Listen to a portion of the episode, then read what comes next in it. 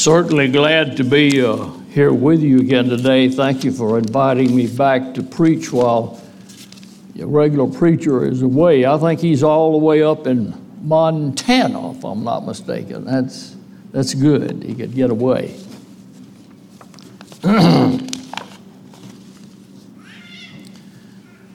uh, a few days ago, someone asked me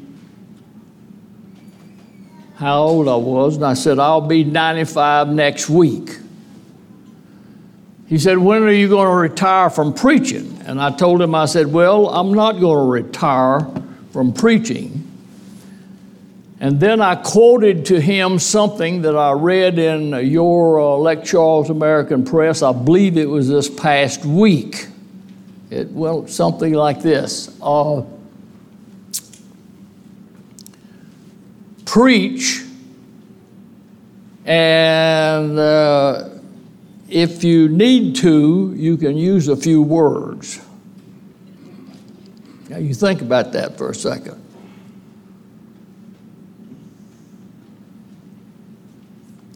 You know, most of the preaching is done without words. Let that sink in a little bit. Sometimes you are the only Bible that some people will ever read. We are all preachers. We're all preachers every day of our life until we die, one way or another. We're preachers. So I'm not going to retire from preaching. You aren't either. we will be preaching until we die. Now, but that's not my sermon. That's lagniappe. See, down here in South Louisiana, you need a little lagniappe, so that's lagniappe. My sermon is holy ground. We sang about it a little while ago. to my knowledge, the first place it's mentioned in the Bible is in the book of Exodus in chapter 3. And I'm going to read a few verses from there as a beginning place. Uh, these verses have to do with Moses Moses was a very unusual man, a very great man, called by God for a very great purpose. Uh, the life, he lived to be 120 years old when he died. And he, his life is uh, pretty well divided up into three very distinct brackets or categories, three to 40 year periods. The first 40 years of his life he spent in the lap of luxury in the household of Pharaoh in Egypt, brought up there by the Pharaoh, although he was a Jew.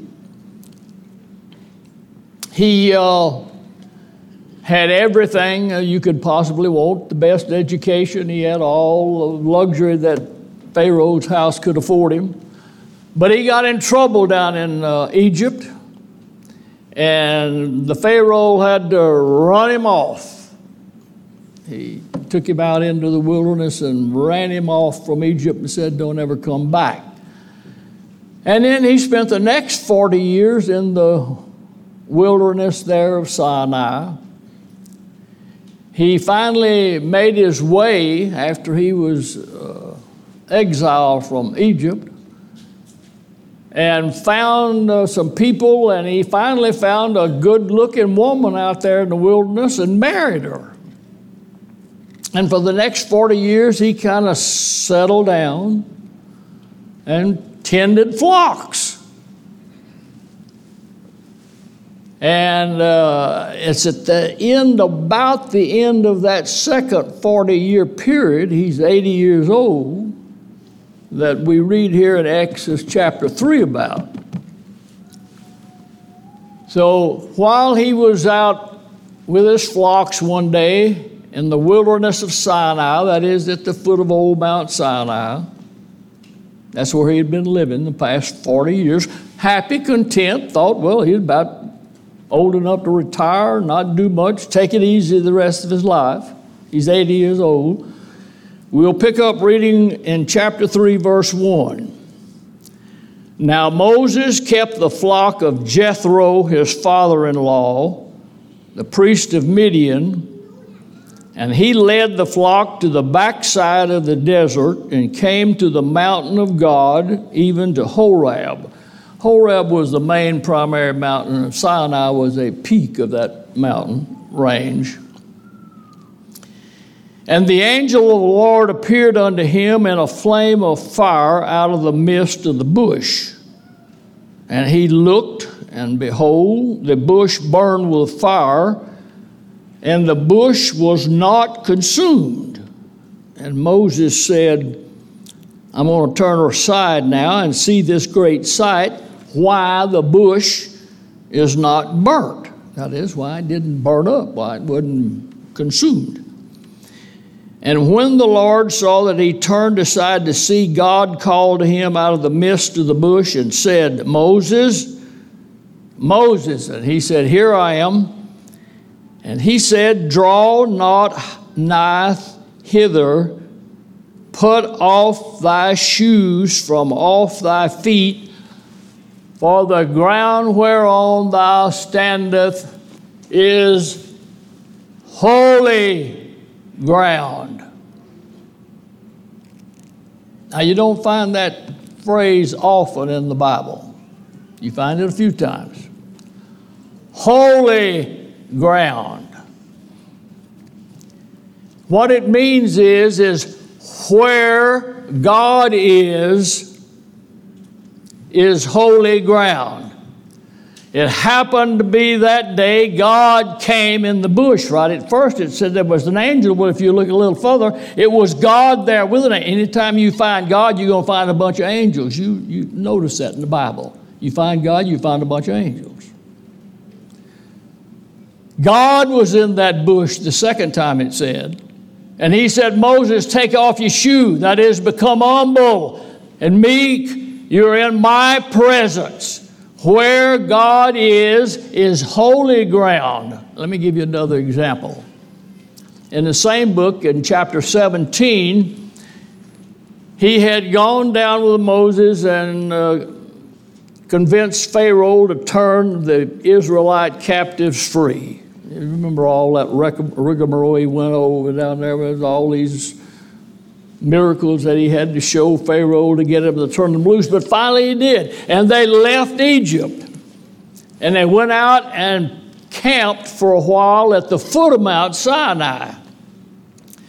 And God said, Now, Moses, I want you to get everybody settled here because I want you to come up into the Moses, I'm uh, up into the mountain. I'm going to spend some time with you, and I'm going to tell you how you're going to organize the people, how they're going to march across this great wilderness to a land there over on the coast of the Mediterranean Sea that I'm going to give them, the Canaan land, the promised land that I'll give to them for their very own. But I want to tell you how to do it and how to build a tabernacle so that we can take it along along with us and worship as we go towards that land. You come up into the mountain, just you, nobody else. And when you come up into the mountain, I'm going to come down on the mountain and meet with you. Now, I'm paraphrasing this. You can read about it, Exodus. I'm going to meet with you, Moses, on the mount. Nobody else. In fact, tell the children of Israel do not approach the mountain, do not touch the mountain, do not come near the mountain, do not even look upon the mountain, because I'm coming down, and where I am is holy ground. And that's what happened. God went up there, the only one. And God, I mean, Moses did, and God gave him the Ten Commandments written by the hand of God in the tables of stone. And no animal No living being could touch that mountain while God was there. That was holy ground. Take your shoes off. The ground whereon you stand in is holy ground.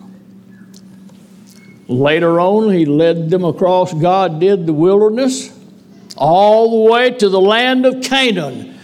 And because God was with his people there, it was called the Holy Land.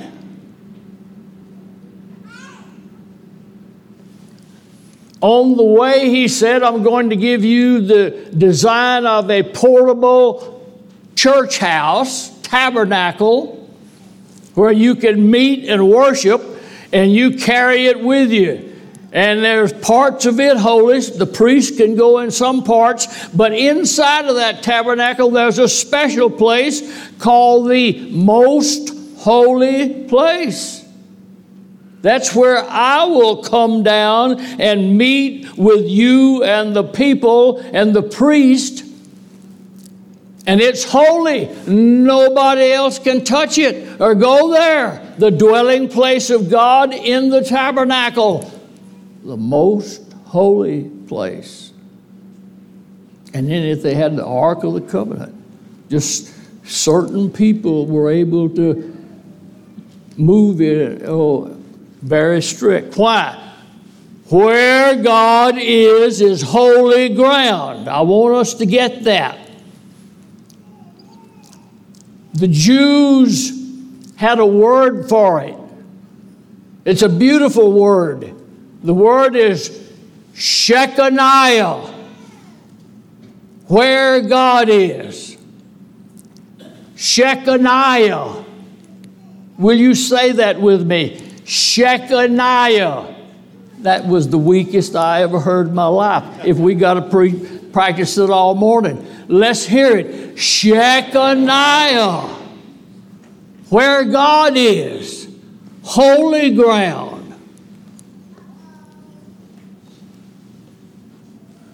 They had a holy ground, they had a holy land, they had a holy temple, they had all these holy places because God was there. Well, what does all that mean to us?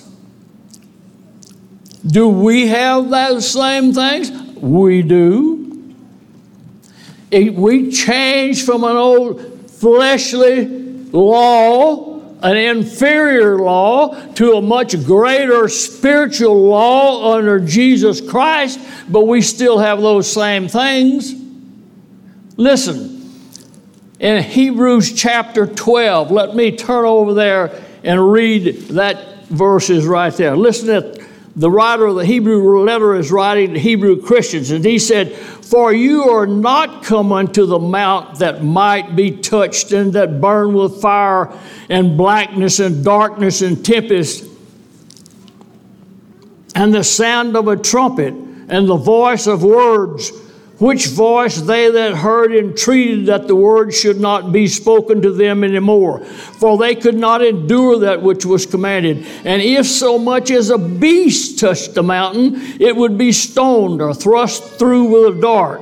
And so terrible was the sight that Moses said, I exceedingly fear and quake. But you, the Hebrew is writing to the Hebrew Christians, you are come unto Mount Zion that's us. That's where we're meeting right today.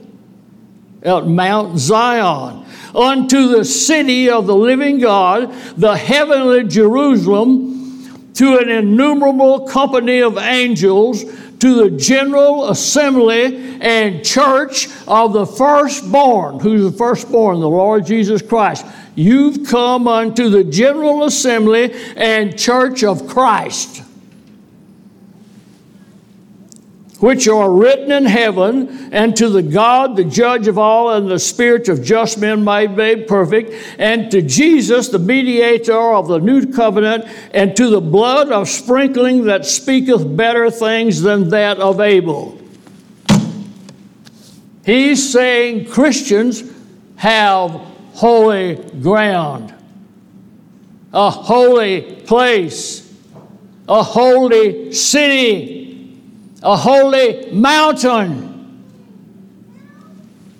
in 750 BC before Christ, Micah wrote this in chapter 4 It shall come to pass in the last days that the mountain of the Lord's house shall be uh, established at the top of the mountain, and all people shall flow into it, and he will teach us of his ways, and we will walk in his paths. The law shall go forth from Zion, and the word of the Lord from Jerusalem. He was speaking about the kingdom of the Lord Jesus Christ the holy mountain of God, the holy ground of God, the holy temple of God. 1 Peter chapter 2 verse 9 writing to the church Peter said you are a chosen generation a royal priesthood a holy nation Christians you are a holy nation the holy people of God. That means Christ and God and the Holy Spirit are with us. And what does that mean? That means that this right now is holy ground. Now, are you have you been really aware of that fact?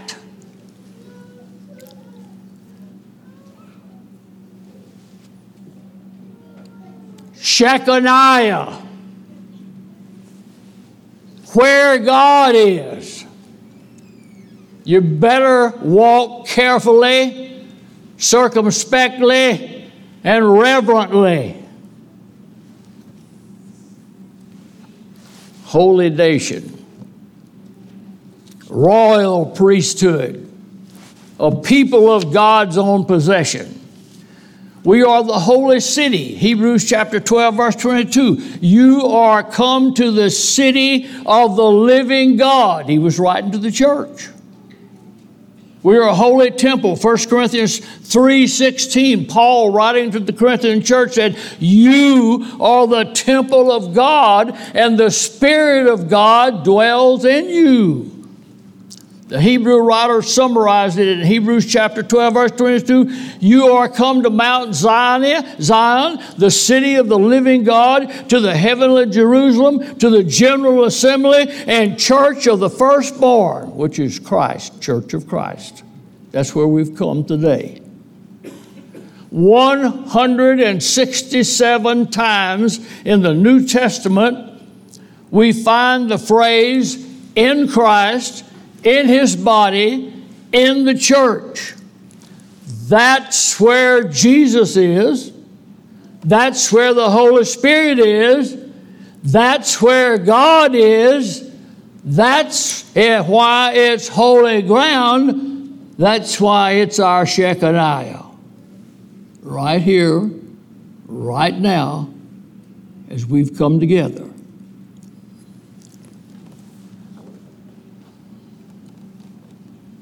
Paul wrote this God is in Christ. That's in the church, his body. We are the body of Christ, reconciling the world unto himself. Now, I brought all that together so you'd understand the holiness of where we're at and what we're doing right now. Now, in view of that, I'm afraid that sometimes, just because of the frequency and the repetition of the things that we go through in our worship, that perhaps we sometimes become too complacent about what's happening right now. Sometimes I think we lose our sense of awe and respect. Our sense, we lose our sense of anticipation and our sense of wonder.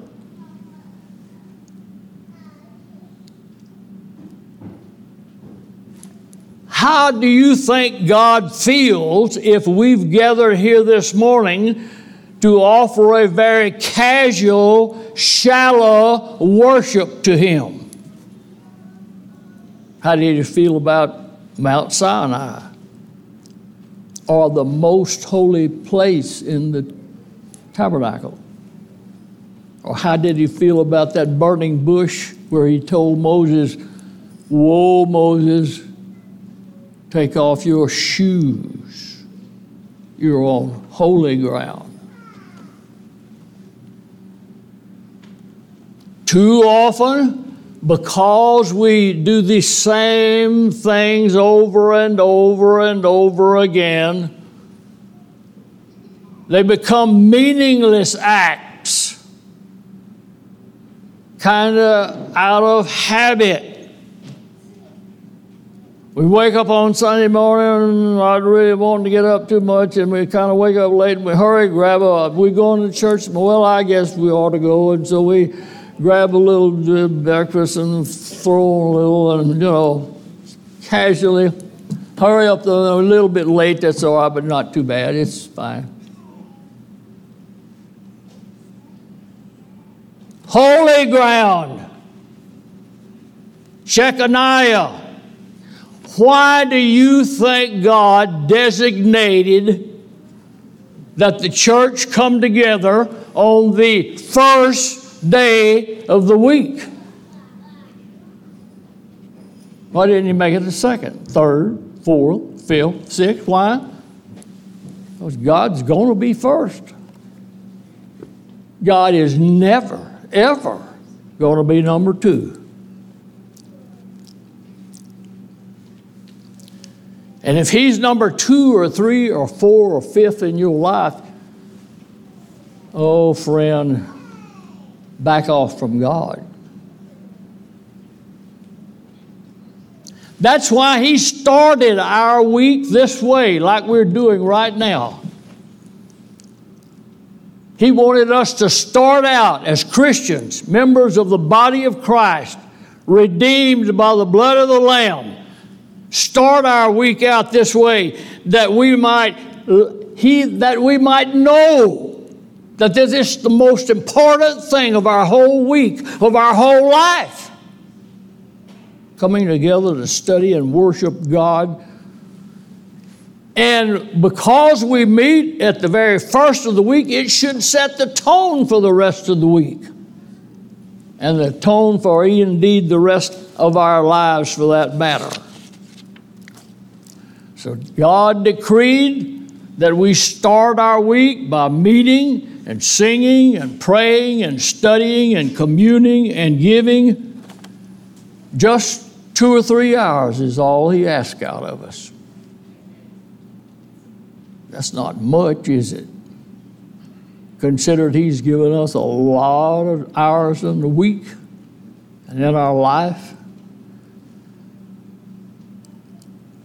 Where does God exactly stand in your life, in Jesus and the Spirit of God?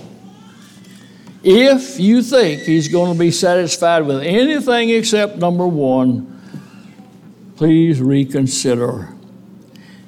God will not accept leftovers, second best, or what's left. Our religion that we practice and preach and love and teach, our worship, all of our offerings must cost us something. David, a long time ago, said, I will not offer unto the Lord that which cost me nothing. And he laid out an axiom that we can live by. Holy God holy ground. I know that we're Christians all week, not just on Sunday. And I know that all week uh, we I sing and we pray and we study all week. I'm sure you as Christians do that. I, in fact, I'll tell you this the older you get, the more and more you'll find yourself just kind of praying. I understand what Paul means now when he says, pray without ceasing. I've nearly got to the point in my life where I just about do that all day long. And that's good. And I sing to myself. And I, I think about, and I love my brothers and sisters and my neighbors, and I, I love them and I think about them, and I, I reach out to them in my mind all week long. And that's right and that's good, and that's something special. But it's even more special when we come together as a body of Christ because God wanted that way. He, he declared it. Do not forsake the assembling of yourselves together. That's pleasing to God. That's what He wants it. It's for not only His benefit, but it's for our benefit. It's where we recharge, renew our dedication, start over again, help one another. Together, we are better than we are when we're single out by ourselves. And God knew this. I know that, especially this past year, the virus has had a significant impact on our assemblies. Uh, we're about to get back in full swing like y'all are, thank goodness, up in the Quincy. And we're finally getting back to where uh, we're having our full uh, Sunday night, uh, Wednesday night program all going again, and that's good and right. We need that. And I'm glad. I miss them. And I'm glad I can be with my brothers and sisters. And when I'm around my brothers and sisters, I'm better than I am when I'm by myself, and invariably. And I'll be glad when we get back to hugging again, too. Uh, this old bumping fist, I'm getting sick and sick to death of it. It's taken me 95 years to really appreciate what a holy kiss is. And so, so I'm going to take advantage of it the last whatever time I got left. But I'm just sick and tired of social distancing. And I'm like David. I was glad when they said unto me, Let us go up to the house of the Lord, and there we'll learn of his ways and of his paths. Oh, brothers and sisters in Christ, this is holy ground today. This is a dead serious business in lots of ways. Do not treat the assembly of God casually. Come rather with joy and praise. Come with preparation and prayer come emptying of yourself of all this worldliness that we accumulate every day of our life in our little lives out there. Come with reverence and godly fear. Come with clean hands and a pure heart. Assemble with the people of God without fail.